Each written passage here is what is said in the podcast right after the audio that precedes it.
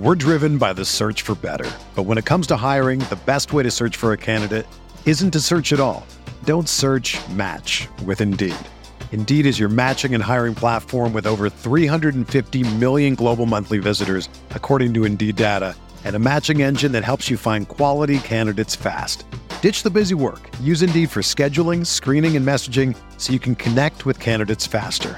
Leveraging over 140 million qualifications and preferences every day, Indeed's matching engine is constantly learning from your preferences, so the more you use Indeed, the better it gets. Join more than 3.5 million businesses worldwide that use Indeed to hire great talent fast. And listeners of this show will get a $75 sponsored job credit to get your jobs more visibility at Indeed.com slash BlueWire. Just go to Indeed.com slash BlueWire right now and support our show by saying that you heard about Indeed on this podcast. That's Indeed.com slash BlueWire. Terms and conditions apply. Need to hire? You need Indeed. The Bucks won a fucking NBA championship. Yeah! What? What? He tries to take a post fake. Watching that basketball game like caused health problems for me. Boogie hates racism and Chris Paul. And who cannot get on board with that platform? If I've learned a lot, this I, I'm not gonna say it. That sounds too. I was good. Roll, if roll on. No, no, no, no, no, the no. If the Bucks do win it all, Pat Connaughton's numbers should be in the rafters. Hey there, welcome to the Gyro Step Milwaukee Bucks podcast, proudly a part of the Blue Wire Podcast Network and GSPN. I am one of your hosts, Ti Windisch, joined as always by the on point Rohan Katti. You're always on point, Rohan. How's it going, sir? Doing doing well. Uh, it's been uh, it was a weird day for Wisconsin sports here on this Gyro Step Tuesday. I mean, it was a weird day for Wisconsin sports on Monday as we record on this uh one off Gyro Step Tuesday morning here, and we we just had the Bucks in action. We had the Packers in action at the same time. Were you dual Were you dual screening? Uh, for most of the games, yes. Yeah, same. That's for what I was most of the too. games. Late, I locked in on Bucks, and then caught most of the end of the Packers, but I missed some of the ending. So, which I, I saw the very end, unfortunately. What a yeah, it was kind of a bizarre set of games. It really was.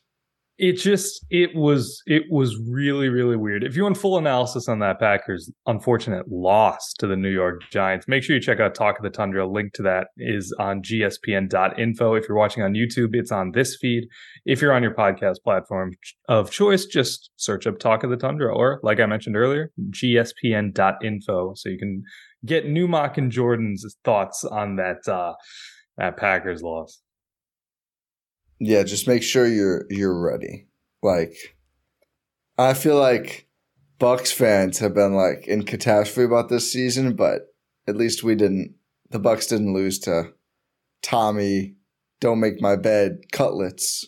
I've been calling him Jay Cutlet, which I think is funny. I don't think many other people think is that funny.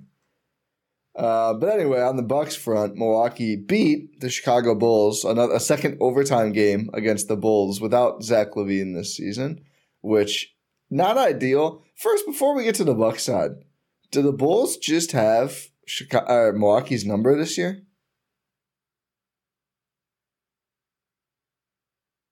I, I, I wouldn't say they have their number. It was just uh it, it's just been a weird set of circumstances. I think this team is starting to play like a little together. It- and by this Yeah. team I mean the Bulls Yeah. when without Zach LaVine. And even though last time they didn't even have DeMar DeRozan, DeMar goes off for 41 in this game. It's just been a weird set of circumstances, but maybe they do have the Bucks number. I don't know. It sure seemed like they have. Um, it, it's interesting. But anyway, uh, the Bucks do pers- do, overcome. They win. What was I never remember the final scores. One thirty three, one twenty nine in overtime. Um, Giannis has a huge game as he often does against the Bulls. Thirty two points, twelve rebounds, six assists. Is But- that a huge game? I mean, it's a good game. It's like average for him. Well, yeah, but Giannis's average is a, a huge game. Yeah, that's fine. Uh, Overall, grand scheme, still a pretty huge game. Six assists, two, just two turnovers. Nobody else on the Bucks had that huge of a game. I mean, we'll get into some guys who played well, but uh, Khris Middleton, thirteen points on eleven shots. Damian Lillard, 14 points on 17 shots, three for 17 in this game after starting two for 10 for the second straight game. Did not have a little uh, strong shooting spell like he did against the Pacers to kind of buoy that number. So I guess we can get into the main thrust of our conversation here, which really has a lot of layers. But you know, as the, the title of the pod is like, how can Adrian Griffin and the Bucks get Dame time back on schedule? I went with like some roll back the clocks to Dame time kind of ideas that really just didn't come together. But the same idea of, you know, does Dame need to be, I don't know if further integrated is the right word. Does he need to be you know, the Bucks need to cater a little bit more toward him. Obviously, we also have the report we can talk about from Chris Haynes after the Pacers game that we didn't know about when we were recording our post game pod, but basically that Bobby Portis, for some reason, called out the Bucks for not funneling enough, like not calling enough clear late game offense, basically, which uh, um, we'll talk about that too. And then I remember I'm trying to pull up the exact quote, but in, in Eric Nehm's piece about the Damianis pick and roll, I know that Dame also said something. Um, he said, I, I think we just aren't in a lot of pick and rolls where I'm handling and he's setting. We haven't locked in on it enough. I think right now we don't get enough reps at it in the game uh, against the coverages because we don't run it all the time like you would assume. So it's taking us some time to get it down. So I do think, I don't think Dame is protesting. I, I do think Dame feels like he's not being properly used. And I think he's also not playing well on top of that over these last two games, the Pacers loss and, and this Bulls win. So let's let's have the Dame conversation because I do think it's front and center right now. I just said a lot of things, Rohan. Where do you want to start? I mean, it's doom and gloom, right? Teams over seasons.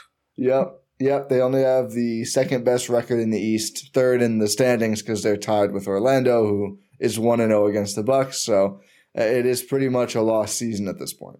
Yeah, that's what I would assume. But uh, actually, actually being serious, I mean, it's it's difficult not to be a little bit concerned, especially considering what this Bucks team has been like over the past four or five years. As long as they've been good, as long as they've been contenders, ever since Bud got there, uh, it's it's been a team that's sort of been in lockstep with each other. You don't really see a lot of a lot of weird comments being leaked, uh, being made by players about this team, uh, on this team, uh, towards coaching staff, towards other players, about like ski. You don't you don't really see that. The the biggest drama uh, Bucks have had is what Thon Maker and Serge Ibaka's trade requests. Well, is that? I mean, the the funniest thing we do have we have live video of PJ Tucker screaming at Bud to change to adjust the defense in that Nets series. It is yeah. not a new phenomenon for the players to want to adjust. We also, I mean, we had the in year one the Khris Bud thing came out about his usage yeah. offensively. I mean, it's not. These things do happen. I think all all over the league. I mean, LeBron throws some sort of fit every year. I think. It, yeah, I'm not it, saying it's, it's, I'm not saying it's uncommon. Yeah, I'm saying it's like it's and in in the case of the Bucks, like the PJ Tucker thing, which is still so funny to this day. Every time I see that video, I'm just like, people really, I think, just forgot how everything used to be. Also, I mean, Giannis after every playoff series where they lose, usually would be like, well, "Coach didn't put me on the best guy." Yeah, it's. I'm doing a bunch of shrugs with like a pouty lip for anyone who's not on on the YouTube. Uh, the point I'm trying to say is like it's not always on the record in yeah. in, in like the Athletic on Bleacher Report. Just uh, on Bleachers. Oh, I yeah, guess we had no, T- Terry was in the Athletic. Wasn't the Dame thing to Eric Nehm? Yeah, the, what I said. Yeah. Yeah. Yeah. Yeah. And uh, the Bobby thing was a Bleacher Report thing. Correct. Uh, you don't really see that, is what I'm saying. So it's just it's it's interesting. Obviously, there's a lot of new players. There's a there's a whole new coaching staff. There's there's there's a lot of factors at play here. So let me just start off by saying that in and of itself is interesting uh, for this for this Bucks team at this point in the season. And if we're if we're sticking with Dame right now, he's right. He's he, there in terms of like Damianis pick and roll stuff. Like they they don't get a ton of reps at it. They don't realistically have a lot of time to really practice it. There's not a ton of uh, times where he's on the ball with Giannis as a screener.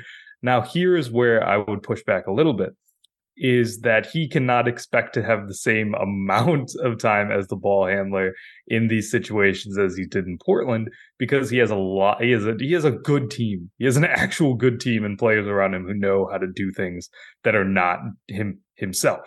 So while I do agree that it's not enough right now, it's never going to reach the same amount that it was in Portland.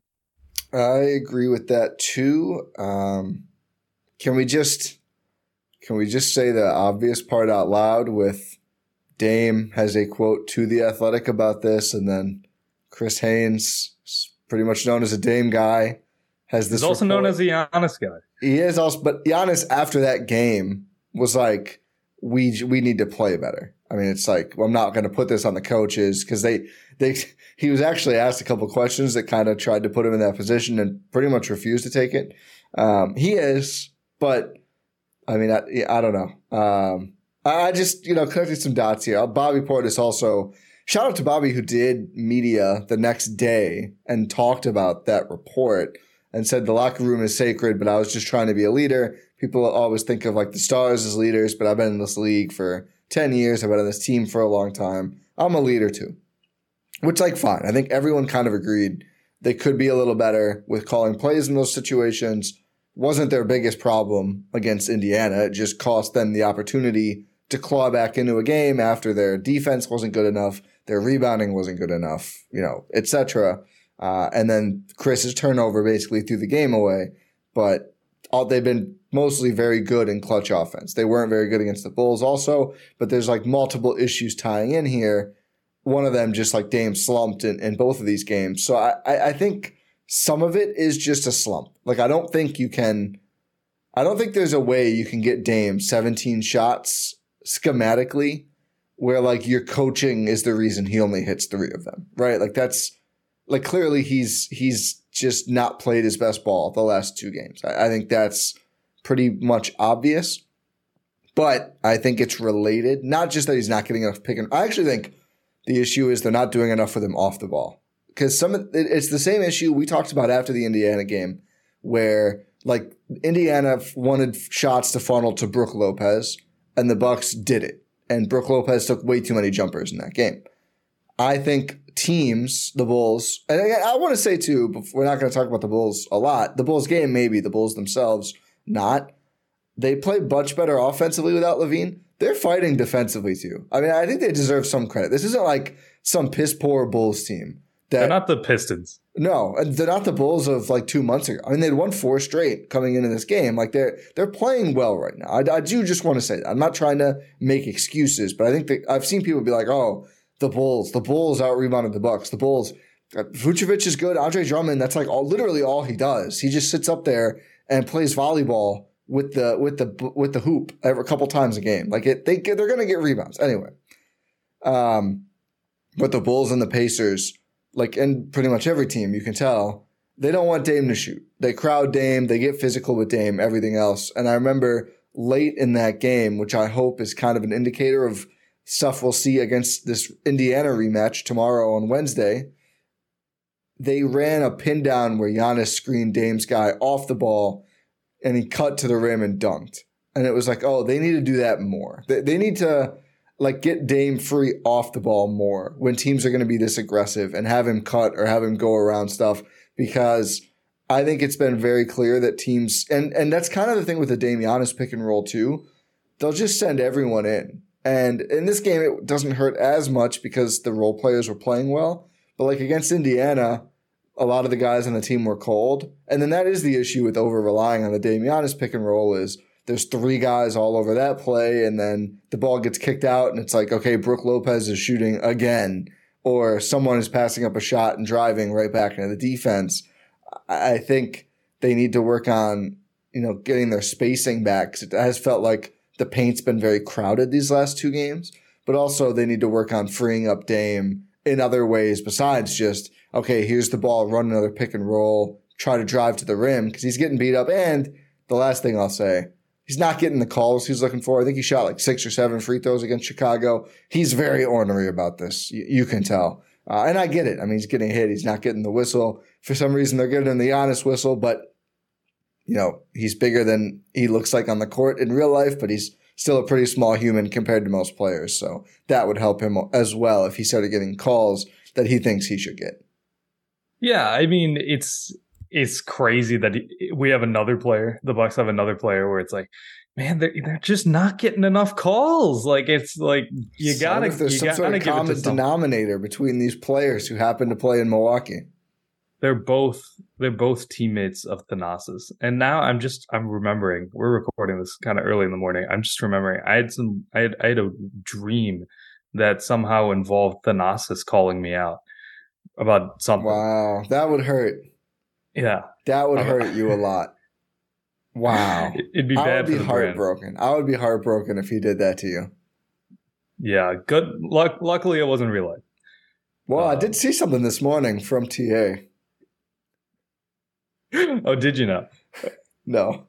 Uh, but yeah, you're right. It's like one one thing on the on you don't you don't want to become over reliant on the Giannis Dame pick and roll uh, because you you can have an Indiana situation like you mentioned where the role players just don't have it. However, in a situation like this Bulls game where the role players do have it and only two of your guys who don't play, two of your nine guys who don't play, uh, aren't in double figures. Seven of your nine are.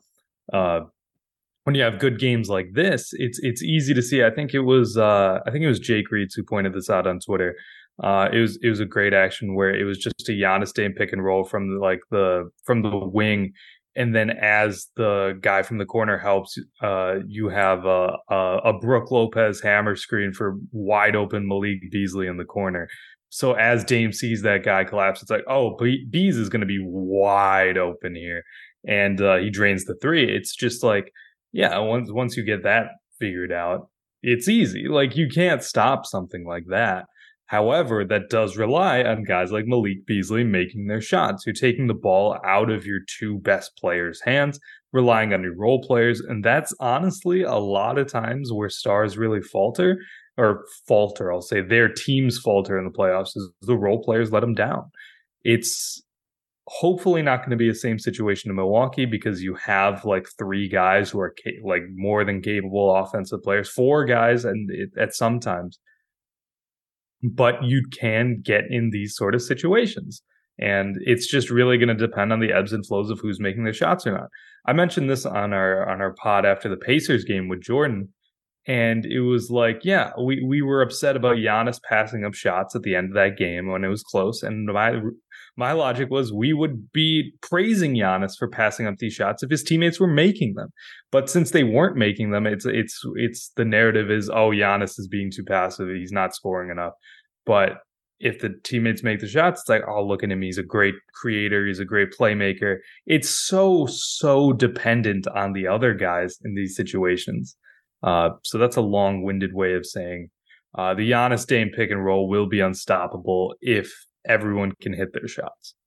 Yeah, and I think it's worth noting um, Dame does have 18 assists, or excuse me, 16 assists over these last two games. So still has the offensive utility, still is spraying good passes all over the place, finding shooters, finding cutters, sometimes finding the roll man, Giannis or Brook, whoever it may be.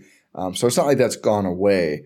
Um, and clearly the offense is not like shying away from him shooting. I mean, 17 shots against the Pacers, or 20 shots against the Pacers, 17 against the Bulls, attempted um, plus six and seven free throws respectively in those games, just not knocking down enough of the shots. So that's where I think it would be beneficial to free him up off ball a little more. They're actually he's actually on ball maybe too much now when he's on the court. I mean, except for these late game where like I, the kind of the report is like f Khris Middleton in some respects because I feel like it's only a couple plays late in games when Dame's not all over the ball. And it's because Khris is bringing the ball up and trying to run an action. It's just like, no more of this, which the way Khris dribbles, like it looked like he was going to have another horrible turnover against the Bulls. Thankfully, it was, I mean, it was a foul. I think the Indiana one, there was some contact too, but it's like, oh, Khris, please, you're not helping your case here, Khris. Maybe you shouldn't just bring the ball up anymore. Maybe we could bring Bees down there to bring it up and then just give it to Dame and then we'll go from there. Um, Oh, Khris, just dribbling still not a not a strong suit for Khris, but he's done a lot of other things well. Uh, we'll talk about Khris and, and everyone else a little bit later. Um, on the Dame front, I want to circle back to the Haynes article. I, I specifically didn't want to pod tomorrow yesterday because I didn't want to just have nothing but this article to talk about. Because I, I mean, it's not ideal. We're not used to this kind of thing happening. But like Haynes went on a podcast or somewhere after and was kind of like, it, you know, it really wasn't like that big of a deal. It's it's more noteworthy that it was reported from Milwaukee than anything. And in the article itself, it says this. Um, so basically, the context. If anyone didn't read this, which we shouldn't assume, you're all so terminally online, you immediately saw the Chris Haynes article about Bobby Portis. So Griffin sounds like you're saying saying why you why are you reading Chris Haynes? We love Chris. Haynes. No, Haynes. it's not about Chris Haynes. I would have said that about any reporter. People live their lives. I'm very jealous. They're just I know, out in the I'm world without with without a, a service that hey ding your team's in turmoil ding like it's a weekend. People should enjoy their lives. Or it was Thursday, almost a weekend. Anyway, uh, after the game, Pacers win, win the fourth quarter by 12. Griffin entered the locker room and began harping on the importance of winning the rebounding battle, sources say, which again, like, they didn't box out Miles Turner after they forced a miss. So I think that's a good thing for him to be harping on. Uh, Portis, who scored four points on just five shots against Indiana, and which it, is really funny. I know it was written. That I know it, it is pretty funny. In a near season low 18 minutes, quickly interjected and stressed how essential it is for Griffin to structure the offense down the stretch of games, sources said. Which I, I still am just like, that's what Bobby was thinking about? Bobby is I mean, like, yeah. call more plays. We're driven by the search for better. But when it comes to hiring, the best way to search for a candidate isn't to search at all. Don't search match with Indeed. Indeed is your matching and hiring platform with over 350 million global monthly visitors, according to Indeed data, and a matching engine that helps you find quality candidates fast. Ditch the busy work. Use Indeed for scheduling, screening, and messaging so you can connect with candidates faster. Leveraging over 140 million qualifications and preferences every day, Indeed's matching engine is constantly learning from your preferences, so the more you use Indeed, the better it gets. Join more than 3.5 million businesses worldwide that use Indeed to hire great talent fast. And listeners of this show will get a $75 sponsored job credit to get your jobs more visibility at Indeed.com slash BlueWire. Just go to Indeed.com slash BlueWire right now and support our show by saying that you heard about Indeed on this podcast. That's Indeed.com slash BlueWire. Terms and conditions apply. Need to hire? You need Indeed. If you're a basketball junkie, then you know there's no better time of year than the NBA playoffs. Twice a week, JJ Redick is cooking on his podcast, The Old Man and the Three. He has guys come on in all stages of their careers to talk about the league and share stories you won't hear anywhere else, including Devin Booker on why he talks so much trash, Ray Allen's epic free throw competitions with LeBron in Miami, and the moment Tyrese Halliburton knew Pascal Siakam would be a good fit in Indy. In addition to player interviews, every Monday JJ breaks down the top three things happening around the NBA with unmatched analysis, not outlandish takes, and is often joined by masterminds of the game like Tim Legler to dive deep on rookie reports, trade breakdowns, and why is mean mugging now a tech? You won't find another outlet that covers the game as comprehensively and with such insight as JJ does it on The Old Man and the Three. Make this your companion podcast during the playoffs. Listen to The Old Man and the Three ad free on Wondery Plus or wherever you get your podcasts. I mean, I, I, in fairness, in fairness, it looked like in in their post game comments too, like Dame and Giannis and Khris were all also like confused. So maybe that's what Bobby was talking about is him as a leader. It's not just stepping up about him in Yeah. like his own personal game, but just as the team game overall, which is that is fair. But, But th- what I find interesting though is, isn't this how they mostly operated with Bud too? Play random. Well, not even just that, because I, said this, and I've I've had people. I think Buck's film room was like, "Oh, play random is overblown." I'm like, that's not what I'm talking about. Like we talked to Brad Fisher, we watched their offense. We watched Jrue do whatever he wants. Like they played, uh, let the stars kind of read and react and flow into stuff offense, including Which in is- late games. This isn't new, so that's why I'm just so confused. It's it's also it's also not new for NBA Yeah. offense. Like, I, I like there, there's been this reaction like like the Bud offense was this carefully scripted play calls every time up the floor. We know that's we want. Did we not all watch this? There's Do you think film Bud of calling? what you did. Jrue ISO pull up three again. That's what Bud's calling in from the side. Ignore Giannis. Ignore Giannis. No, they they read and reacted. I mean that's it's very normal. So It's I, it's, it's how it, it, yeah exactly. It's very normal. It's how most teams operate. You're not just calling. This isn't college. Like, Yeah. you, you people think people players. think every it's Hoosiers every play. Every play, it's or the NFL like Spider Y two banana, and, and the guys are like, okay, let's go break. I mean, on that play itself, Khris was going to post up Giannis because Giannis was dominating the Pacers. Didn't like the pass that was there, so then went to swing it to Dame so Dame could run a Dame Brook pick and roll. Dame wasn't ready, didn't go to the ball, it got picked off. Like it, I, I don't, I don't think it was even as disjointed as people say. I think there was No. like a, a disconnect between Khris and Dame that is as much on those guys just getting more reps together than anything. And it's it became, of course, because that's the way this team is reacted or covered as this coach couldn't even get a play call in. Can you I mean, believe this? I know it's crazy. It's like what their fourth game, Giannis and or not Giannis, Dame and Khris playing together in crunch time. Yeah.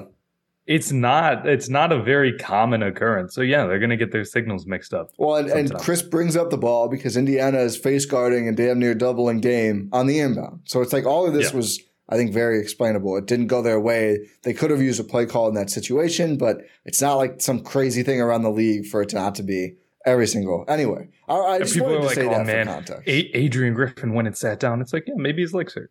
Come on.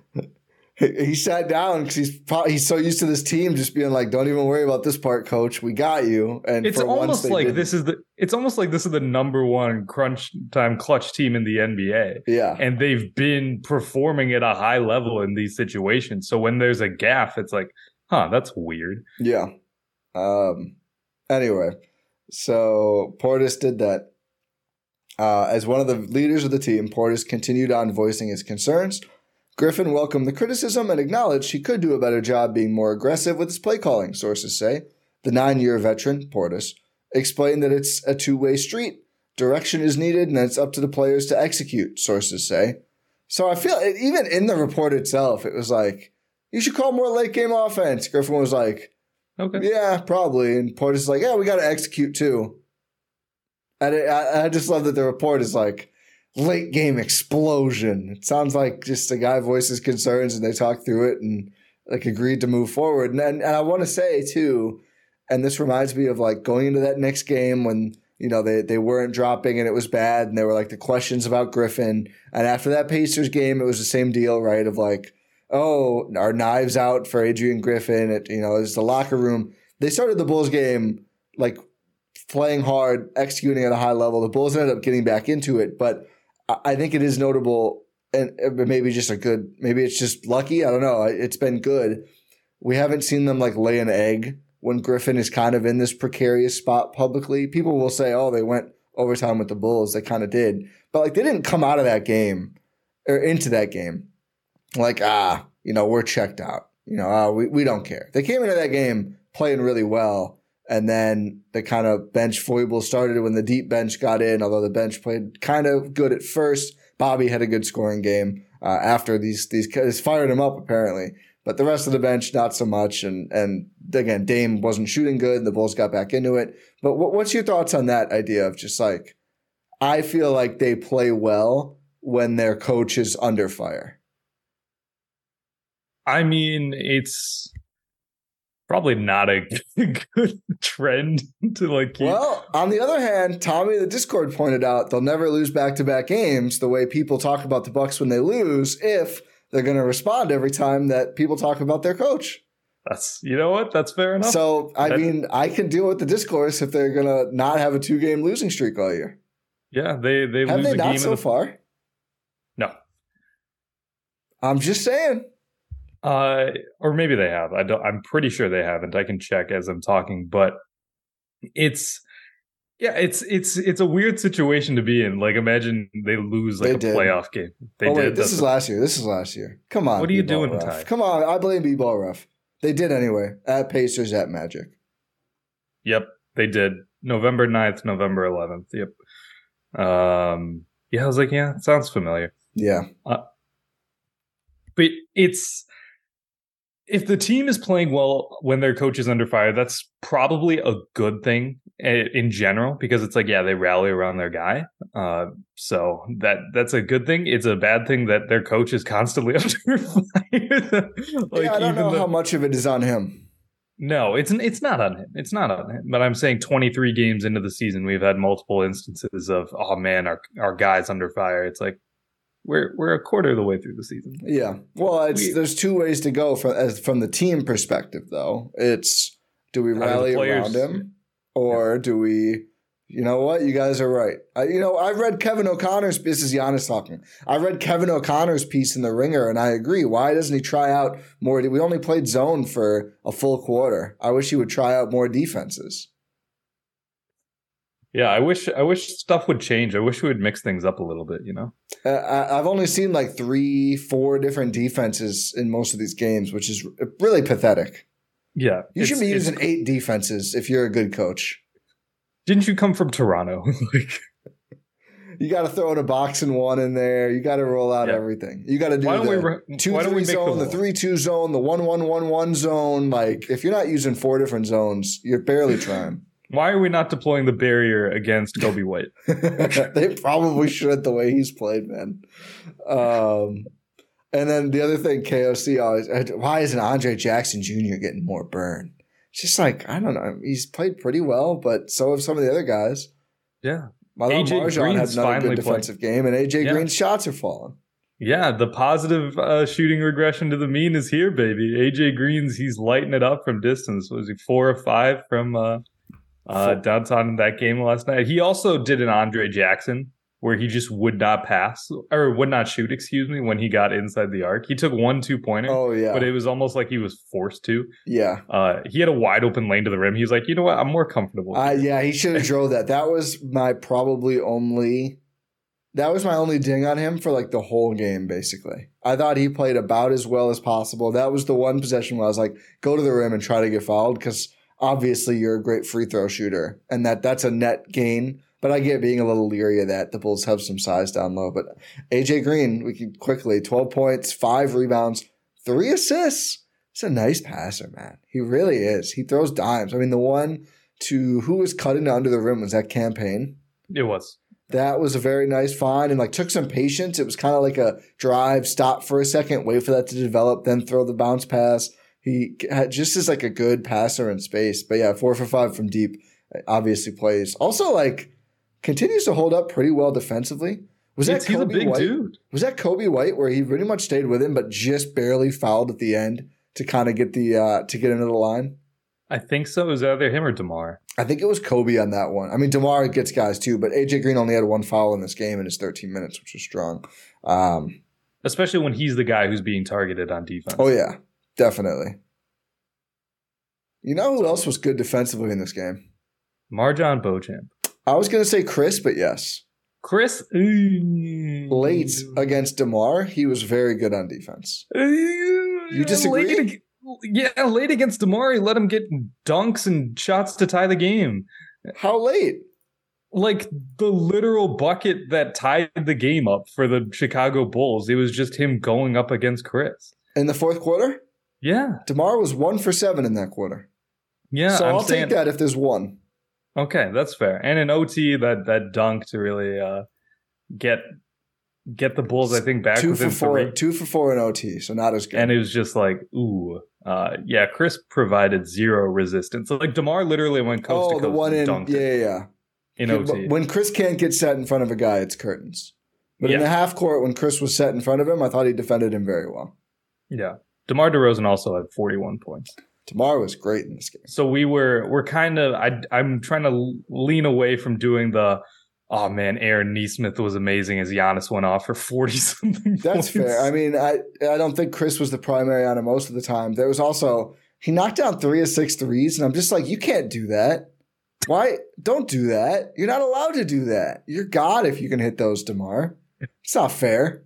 Demar, come to the Bucks, please. Yeah, some teams are gonna trade for him like today. Like, oh, he's he's shooting them now. Okay, come on over. The Just- young guys just- brought him Can the can the Pistons trade for DeMar DeRozan and then buy him out? he might refuse to play there. That's a, like, can we make that happen somehow? Demar just holds a press conference where he's like, "This guy tried to make me marry his daughter too many times." I've Super only been. weird. I only just got off the plane. They've been calling me the new Bojan, which I don't really get at all, and I don't I don't appreciate. oh man, it's uh yeah. If Demar gets bought out, come to Milwaukee. It's not going to happen, but No, one can dream. Yeah, Demar had an awesome game. I mean, part of it is they just can't stop fouling I mean, the funny thing, I think it was MarJon who we can talk about now. His his defense was very good, but one of his lap few lapses on that end was like Demar pump fakes. He doesn't jump. Demar pump fakes a second time, and MarJon jumps, and then It Demar. was his only foul. foul. Yeah. only foul. So both of the young guys, I thought, played a pretty dis- the two young wings played a pretty disciplined game on the foul front. But Demar gets to the line twelve times. That's the thing. Like, actually, only ended up shooting fourteen of thirty, which is forty six percent, which is good, but not like incredible. But adds ten from the free throw line, and again, some of those are threes, which is really weird for Demar. I mean, six of th- six of his thirty shots were threes, which isn't a lot for pretty much anyone else besides like Giannis. But for him, that's a ton. It was weird to see him knock down his threes, but I did think MarJon played an all around very good defensive game. I can't unsee how well he like shows help now. Watch him off the ball on defense when the ball comes near his guy. He just does a very good job of like making the ball handler hesitate without giving up the open shot to his player. Like you can tell he's been working on that. He's been watching film. He's been doing everything. I think it's very obvious he's been focusing on the defensive end for his improvement this season.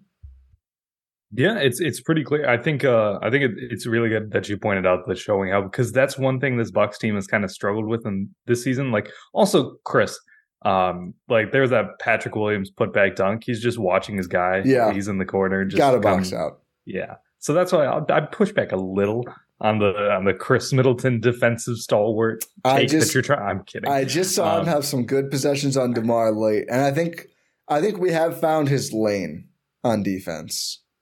Yeah, just standing in the lane. No, it's like hard. you you got to find like he's stout. He's big and he's stout, and like against a guy like Demar, that can really work. In the half court, Demar was too fast and and transition, but just like put him in front of guys like that. Also, Demar's like 34. I mean, still, Is he third? it's a- yeah. Is he 34? I don't think I don't know if he's that old. Let's not go ahead and say 30. He's 34 years old. Wow. I'm, I'm so proud of myself. That's a good. Uh, I did not. Wow, man. It so him being that fast uh, is just amazing. I also don't think he's that fast. He's pretty fast. It's all right. I mean, knock on wood for his sake, but uh, Demar uh, has had a very healthy career. Yeah, he has. Dude sh- clocks in, late. gets buckets, clocks out. Yeah. Again, come to Milwaukee, please. Take that take that Shohei contract with the Bucks next next season. I wish you could like- just defer it. Yeah, I wish you could just completely manipulate the salary cap. Yeah, I don't know what's. It doesn't seem like. Well, I guess they don't have a salary cap, and that it really shows in this instance that they don't. Or luxury tax. Yeah, whatever. uh, Manipulate stuff. all of it. Yeah. Um Well, that's that's kind of what they did with Bobby and what they're trying to do with bees right now too. I'm sure. Yeah. That's fair. That is fair. Just Uh, one more year of bees, and then we got We got you. wink, wink, got hint, hint. or the what is it? The one is it a one one seventy five or one fifty percent? You can Oh offer yeah, now? they can do like yeah, but it might end up just being Vetman again if the cap uh raises. Yeah, that's fair. That's fair. But yeah, I just I credit to Shohei Ohtani for the optimism that we will have a functioning society in 2043. Yeah. No interest. I was like, come on, No interest, The no, I think- I think the interest is built into the 700 million dollars. I saw some like MLB uh, salary guy tweeting about this. well, I I saw that there's maybe that's that's fair, but I, for the deferred part, like he's not getting additional. That was reported that there's no yeah, interest I think on. I think without the interest, it's like a 440 million dollar deal or something. Hmm. I don't understand anything about. People always say to me, "Oh, the basketball cap is so complicated." I'm like, it's Have not you compared to looked- football or baseball. Have you looked at the NFL cap? the NFL. That's the one What- where I'm just like, what's a what's a void year? I did don't you know did what you that watch? means. Uh, did you watch Parks and Rec? Yeah. Do you know like the cones of Dunshire game or whatever? That that's how I, I I feel like I'm watching a game of that when NFL cap guys are like, well, they extended his contract by two years, but it's actually six years with the void years. But if they cut him midway through this year, it won't count against the cap, but they will have to pay it. But then if they wait an extra two weeks, then it's triple the amount and it's going to take 10 years. I'm just like, huh?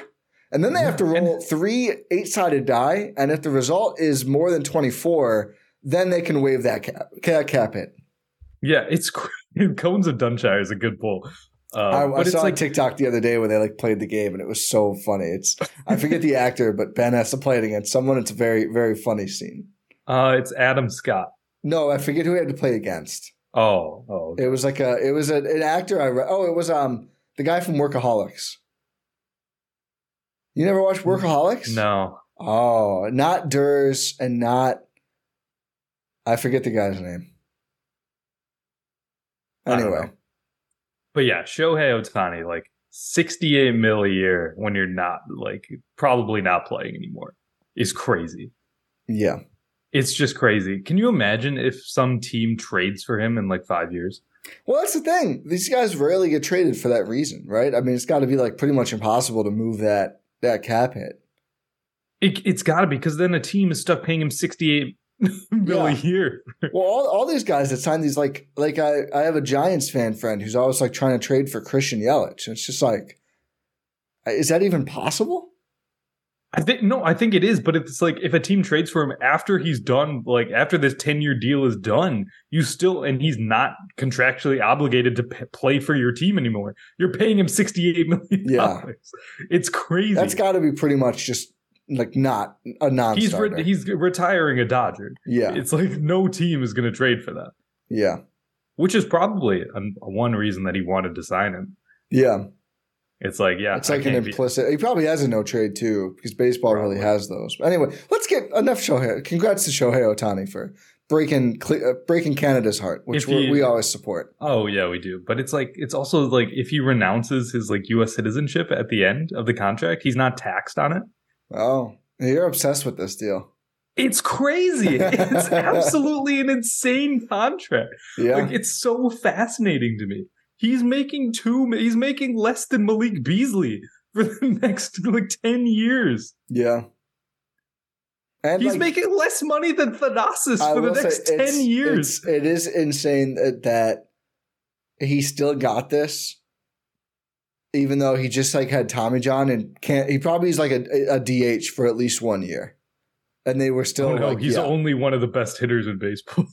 But I mean, one of the best hitters in baseball does not get 700 million 10 year contracts. Yeah, that's fair. I mean, that's like insane leverage. I wondered if the market would dry up a little bit. Him and his agents made sure it did not. Yeah. Did crazy. you see Tommy DeVito's agent? It's got to be a bit, right? I don't know. I actually think it's not. It's got to be a bit.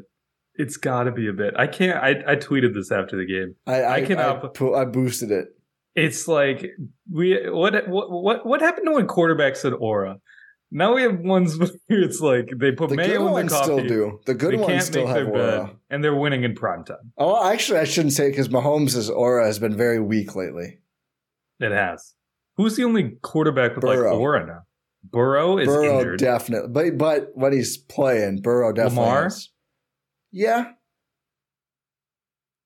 Like who? Who else? Uh, Josh Allen has on field Favre for sure. Yeah, just a country boy slinging it. yeah, indeed. Hopefully, uh, only the football. Yeah, let's say only the football part of it. Um, back to the Bucks. I, yeah, I, I did this. I did this. What were we even talking about? I don't remember. Oh, MarJon's defense. MarJon had another pretty nice game. Uh, here's I, I will say I, I want to raise a gripe with Coach Griffin. Oh, okay. I've got one. I've really only got one. These that I was really just like, oh, that's dumb by Griff. I don't not dumb, but I, I just don't agree with it. Let's just scale back the Cameron Payne. There's just too much Cameron Payne for my taste, and I think the way that MarJon and to a uh, pretty equal extent over the course of the year in totality, Andre Jackson Jr. have played. I would rather just see one of those guys than Cam Payne most of the time and let the vets on the team handle the ball more.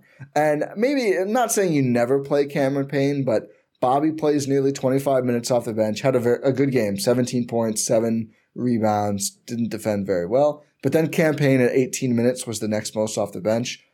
I just feel like there's a lot of Cameron Payne personally, and I would I could do with a little less. And I think that would help the defense too. What are your thoughts on that?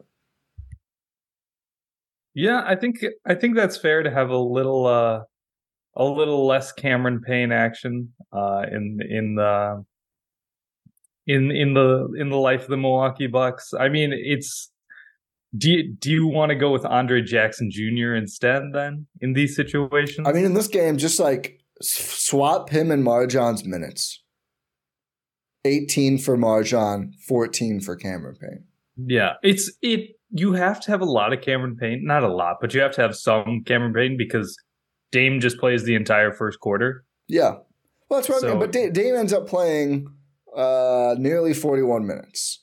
So that in a, means in a in a 53 minute game.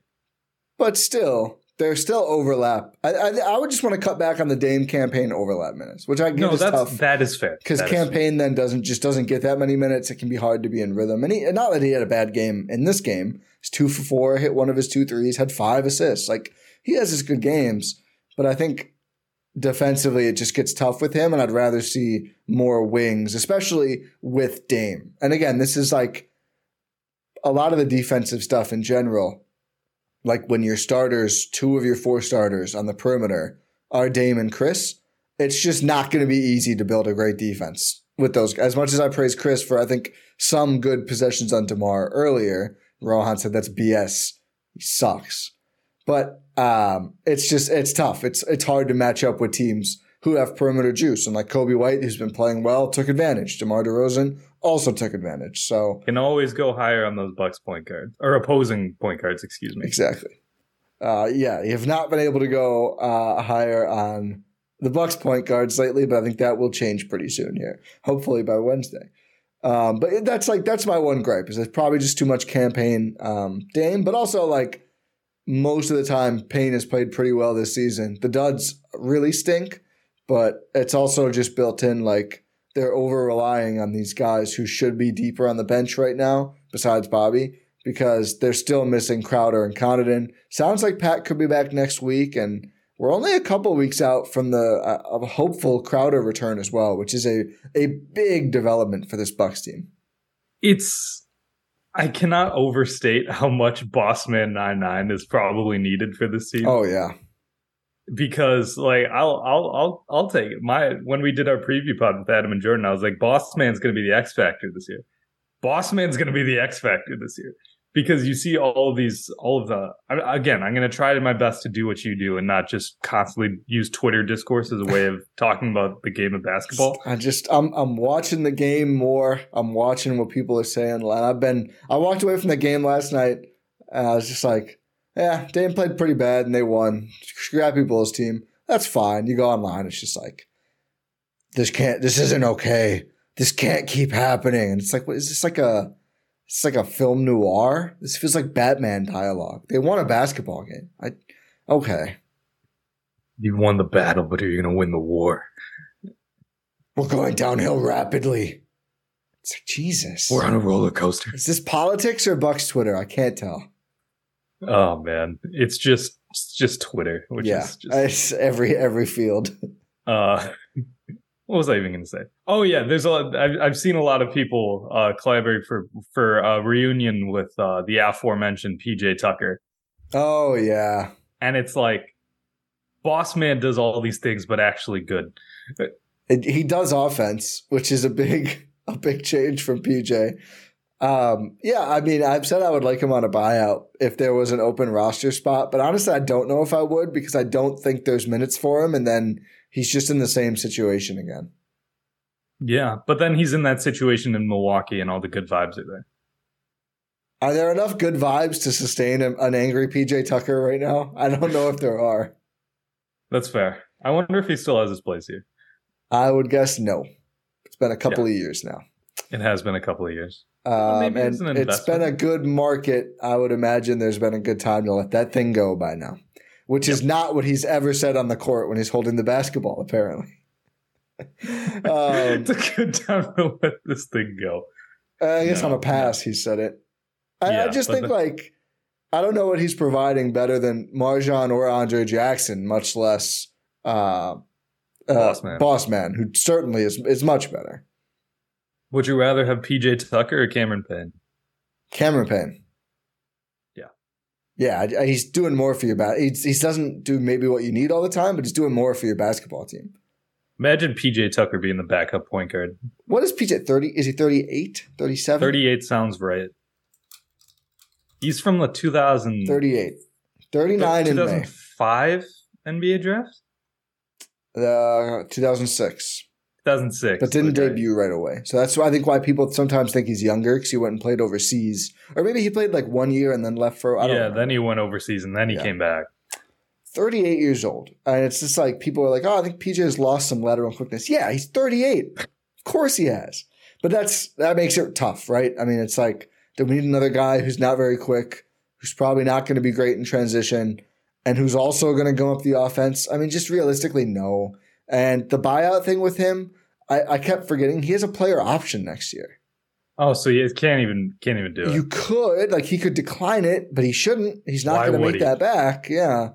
And you know, I think, and I think we'll probably have to do a trade pod fairly soon because the other thing is like they have too many wings to play them all when guys get healthy. And could they maybe flip a couple players with a certain skill set who can maybe defend and do something offensively and be better off? Pro- probably. It's it's going to be some tough combos to be had. I think the Bucks will be very active as they always are. But like, I mean, I, I don't think PJ will get bought out. And we'll talk trades, but I, I certainly wouldn't trade Bobby or Pat. And it would take one of those two guys for PJ Tucker at all.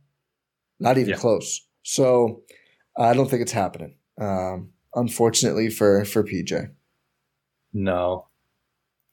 I mean, Maybe we should just see more Robin Lopez in the lineup. We'll get the same thing. Is he still sitting at two minutes, or did he play in a blowout against the Knicks? I think he played against the Knicks. He played against the Knicks. He he shot a three that prevented the oh, Bucks from right. having the best scoring, like best three point shooting game of all time, or something. No, it was uh they would have scored 150 for only like the sixth time in franchise history. No, I think it was also like they would have had 20 or more made threes on 65% oh. shooting from oh, three, which right, has right, never right. been done before. Classic Robin Lopez. Yeah. Let's see. But if he hit it to have them do that and he, he hit the tee, would have been amazing. I need a Robin Lopez three this season. Oh, he's played in four games this year. Yeah. Do you, know how many, sh- do you know how many points he has? Probably like two. You are correct on zero made shots. Oh, he hit some free throws. uh, yes. Yeah. He is 0 for 1 from the field with two made free throws, one assist, one turnover, no rebounds. Not the Robin Lopez stats you would expect. I think it is the Robin Lopez stats you would expect okay. from a general standpoint. Fair.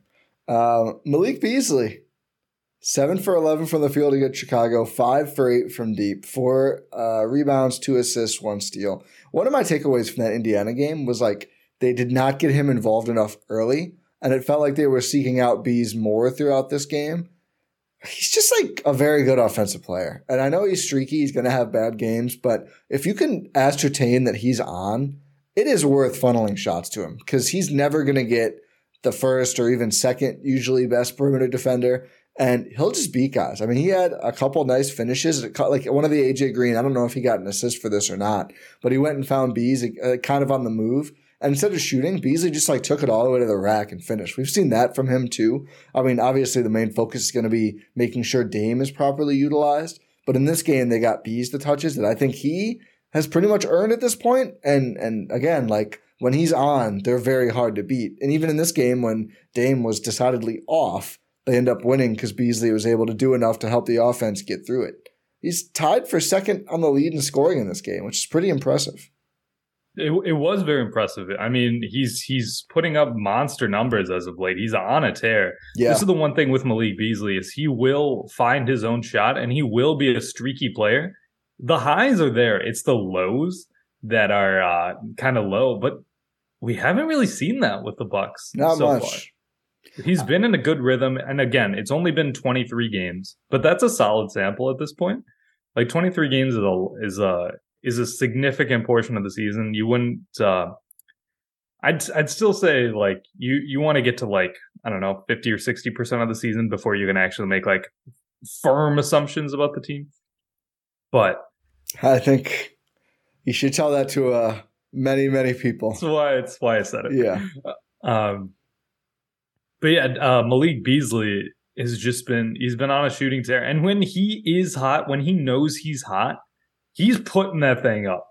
Oh yeah, and and and no uh, his teammates are, are, are finding him, and it's it's good. He's one of those guys who like if he's he's not J.R. Smith, right?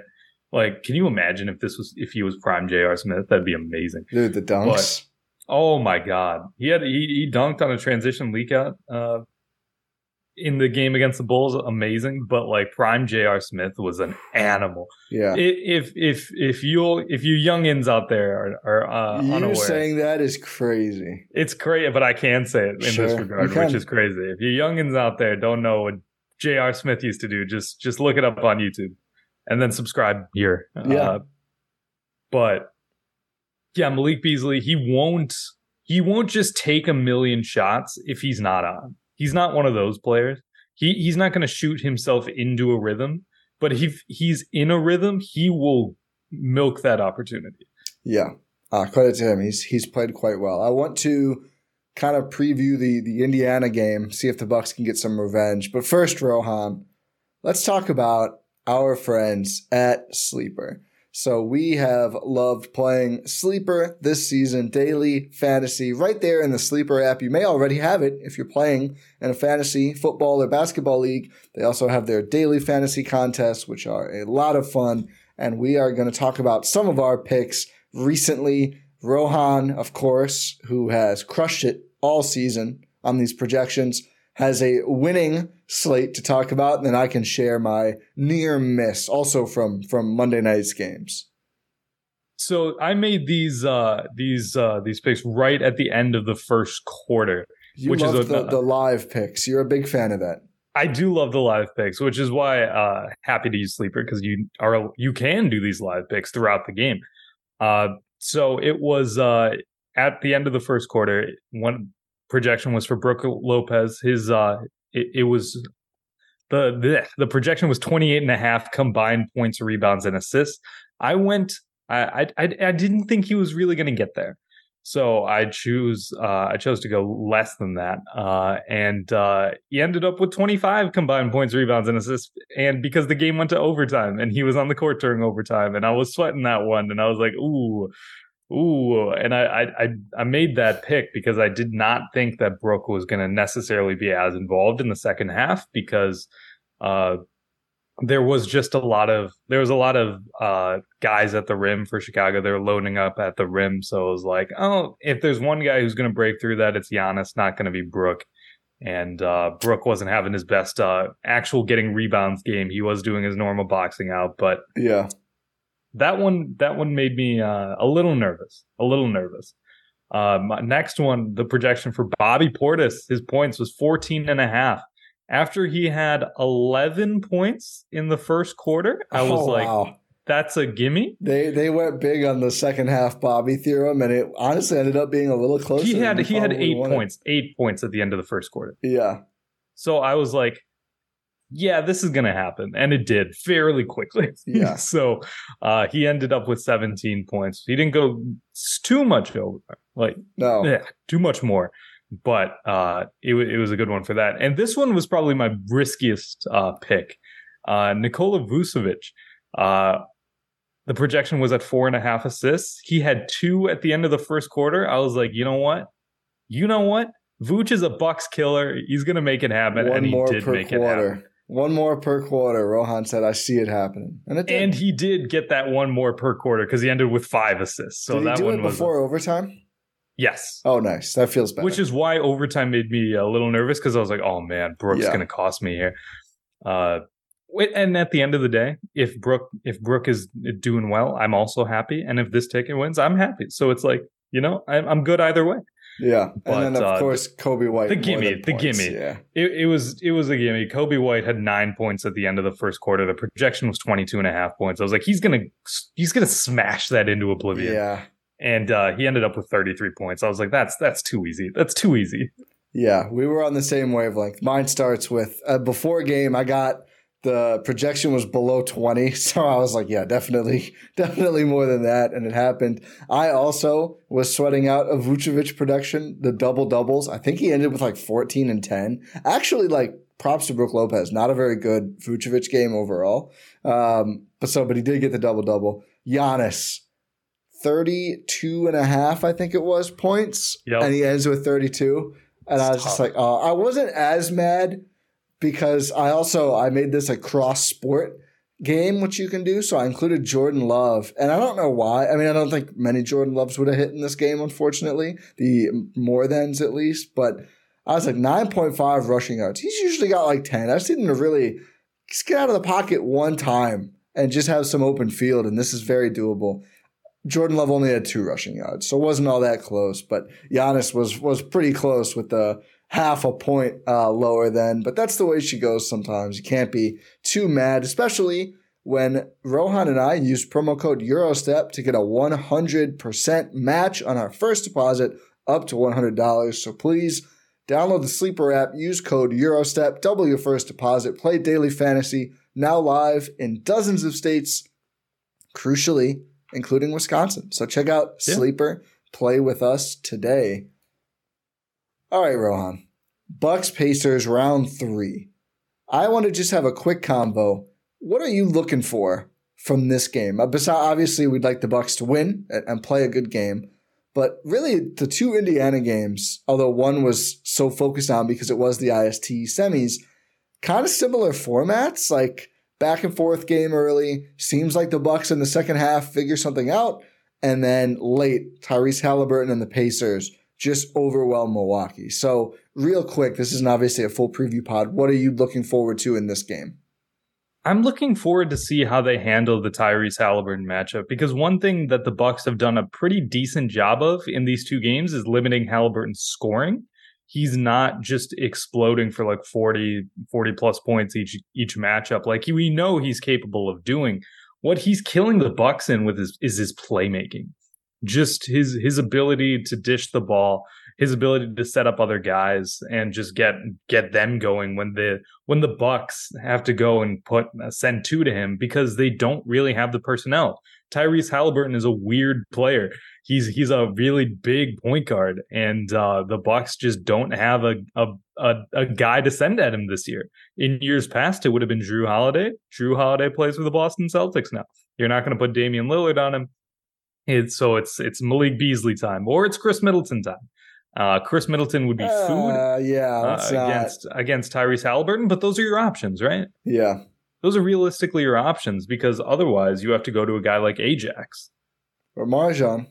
or MarJon or hopefully like soon, not not in this matchup obviously, Yeah. it'd be Bossman. Bossman would probably try his best on that assignment.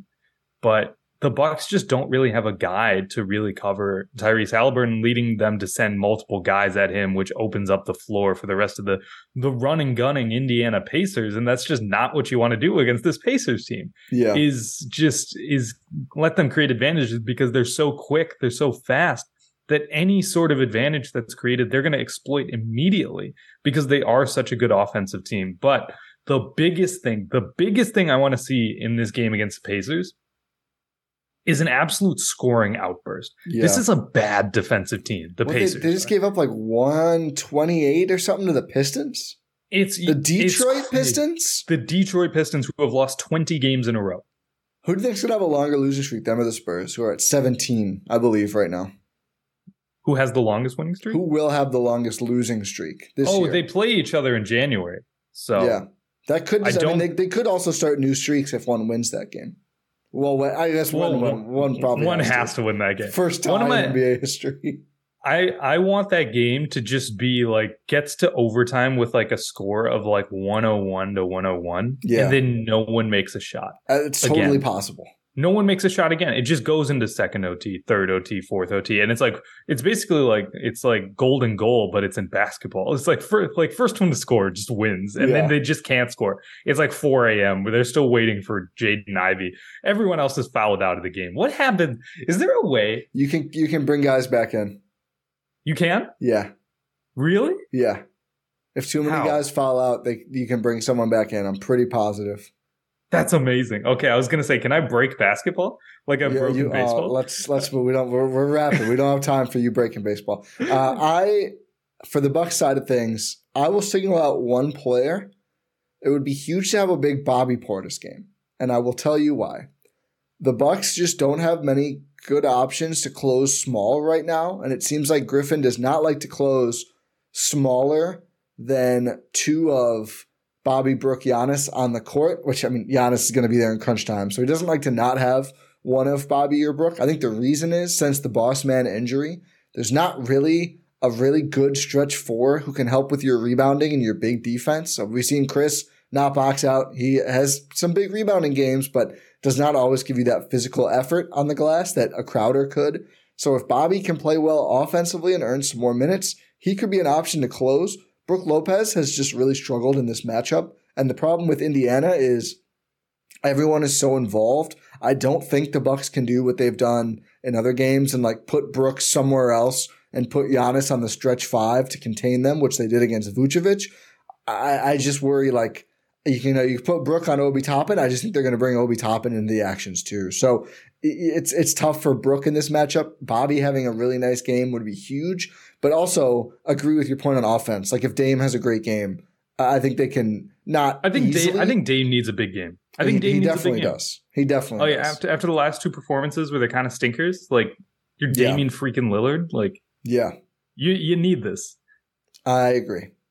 It would be a good time to get it too, and I think this would be if they can get a good win against the Pacers, that would go a long way toward putting all this stuff from last week firmly in the rear view, moving forward with one of the best records in the East and another convincing win against a good team. I think we can call, even though their defense stinks, I think we can call Indiana such.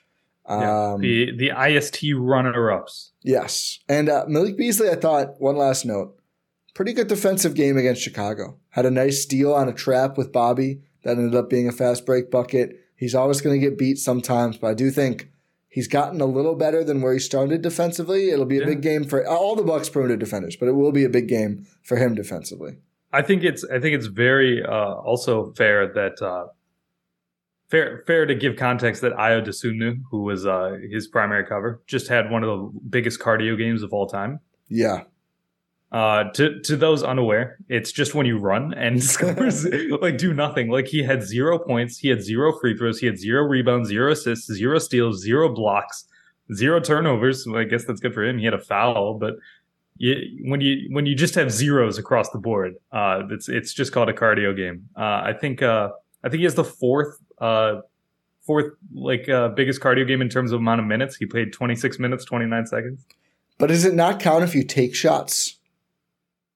No, I think I think I thought you had think to not counts- take sh- uh, uh, for it to be a Snell. I think you don't. You can't. Oh, for shots. a Snell you can, For yeah, but Snell, just a cardio game yeah, in for general. a cardio game. Yeah. Yeah, you just can't. You just hit, you can take shots. You just can't score. Have you like the four trillion? Do you know about that? Where Yeah. It's like minutes, but then nothing. So this wouldn't be a trillion game either. It would have been the biggest probably ever. What, like 23 trillion? yeah, twenty six. Man's putting up U.S. national debt games. Uh, but yeah, uh, Malik Beasley. Just if you if you can do a little bit on Tyrese Halliburton, Just a bit. that'd be great. It, it'll be interesting if they can keep Buddy Hield bottled up too. He had two really bad shooting games against the Bucks. I don't know if that will last, but uh, they have put an emphasis on not letting guys kill them from three off ball, which has been good. They just need to work on on ball a lot more. For sure, for sure. But uh, we'll be looking forward to that matchup on Wednesday. It'll be fun. Hopefully, the Bucks win that game. But uh, we'll we'll wrap this up. Say thank you for listening to this episode of the Gyro Step here on Blue Wire and GSPN. Make sure you check out gspn.info Oh, for can links I to can I break your brain quick? I know we have to Yeah. go. have you seen Kevin Pelton's uh, Eastern Conference All Stars starting five? No. Joel Embiid, Tyrese Maxey, Giannis, um, someone else who made sense. I forget who the fourth was, and then his fifth starter, Oh, it was Scottie Barnes. Scottie? Barnes. Yeah, yeah, yeah. Crazy. Absolutely, no insane. Celtics starting would be pretty. Fun. Okay, go on. Absolutely. I had to say Anytime you anytime you can put Scottie Barnes over Jayson Tatum in an All Star game, you have just to. do like whoa. Tyrese Halliburton is the other one. So like four. I think I, I wanted to push back on Max. He's had a great year. Uh, Scottie Barnes there is wild, dude. Wild. I don't. It's like The it's like, Vorps what are and? Schnorps are talking. Yeah. If that's if your model predicts that, your model's flawed. Yeah, I mean, you need to you need to make some adjustments. we love to bash the Celtics, but best record in the conference, Tatum's been very good again. I don't, I don't, I don't understand that it's, it's just like it's it's Tatum for sure. But yeah, Yeah. check out gspn.info for all of our links. Make sure you are subscribed to wherever you are listening to this or watching this or podcast platform of choice and YouTube, respectively. Uh, make sure you engage in the comment section. Leave a five star rating and review on your podcast platform of choice, Pod Random, and we will talk to you next time.